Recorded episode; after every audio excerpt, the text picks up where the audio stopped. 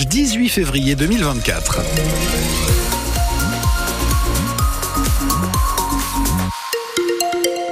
Et pour ce dimanche, les nuages s'invitent dans les Deux-Sèvres et également euh, dans la Vienne. Il y aura quelques petites éclaircies, mais vraiment timides. Tous les détails de la météo à la fin du journal. Il est 9h. Les informations avec vous, Féline Leloir Duo. Le musée Bernard euh, d'Agessi à Niort a fait peau neuve. L'objectif de ces travaux, faire des économies d'énergie, car ce bâtiment ancien représente 10% de la consommation énergétique des bâtiments de Niort Aglo. C'est pourquoi un nouveau système technique centralisé est installé pour gérer le chauffage et le taux d'humidité des salles.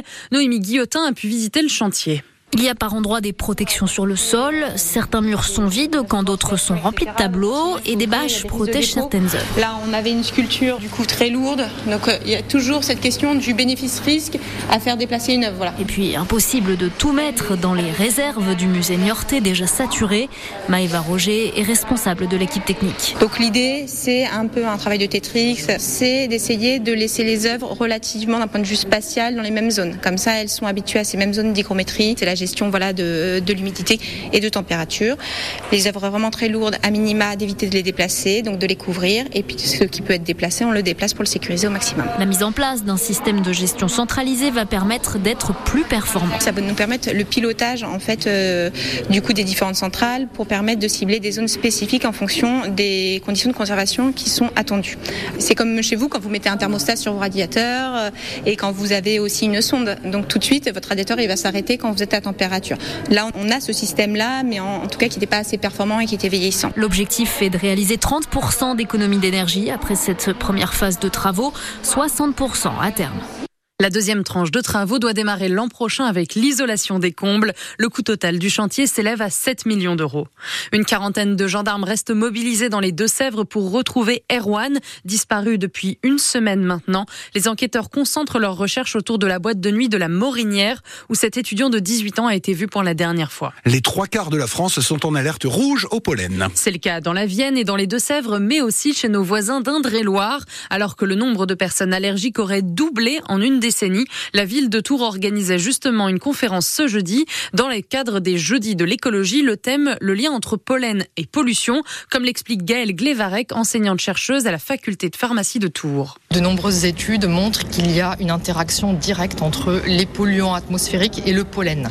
C'est-à-dire que les polluants se fixent directement sur le pollen, ce qui va déformer le pollen et parfois en déformant trop va même jusqu'à rompre le pollen. Et les protéines allergènes responsables des symptômes d'allergie sont à l'intérieur de ce grain de pollen, sont beaucoup plus fines et donc si le grain de pollen se rompt, ça expose les humains eh bien, à plus de protéines allergènes qui sont dans l'air et comme elles sont plus fines, elles elles entrent en plus plus profondément dans nos voies respiratoires. En plus de ça, la pollution elle-même, les polluants atmosphériques nous irritent les voies respiratoires. Ce qui fait que on est du coup d'autant plus sensible au pollen. Les prochains jeudis de l'écologie auront lieu le 21 mars à Tours. Le thème, le rôle des abeilles sauvages dans les jardins.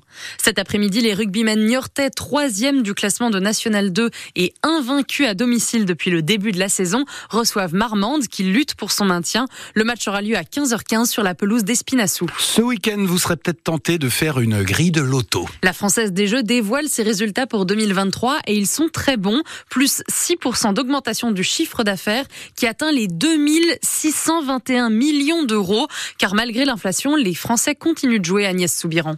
Et ils sont même de plus en plus nombreux à avoir joué au moins une fois l'an dernier. 27 millions de personnes, en moyenne 5 euros par semaine. Cela représente tout de même au final 20 milliards d'euros dépensés, malgré la baisse du pouvoir d'achat et l'inflation alimentaire. Ce qu'explique Stéphane Palaise, la PDG de la Française des Jeux. On a constaté qu'effectivement, les gens maintenaient leurs dépenses de jeu parce qu'elles représentent une toute petite partie de leur budget. En revanche, c'est euh, un petit plaisir dans un réseau de points de vente à côté de chez eux euh, une forme de convivialité et puis euh, un espoir euh, de gains. Des gains qui restent aléatoires pour les paris sportifs, par exemple. Le quatrième trimestre 2023 a ainsi été très favorable à la FDJ en raison de résultats qui ont déjoué tous les pronostics, comme la victoire du Milan AC sur le PSG. Agnès Soubiran pour France Bleu Poitou. La pop culture asiatique a rendez-vous au parc des expositions de Grand Poitiers ce week-end. Manga et cosplayer au programme, bien sûr, mais aussi rencontre avec des comédiens de doublage célèbres comme Brigitte Lecordier. Elle est notamment connue pour incarner Sangoku dans Dragon Ball Z.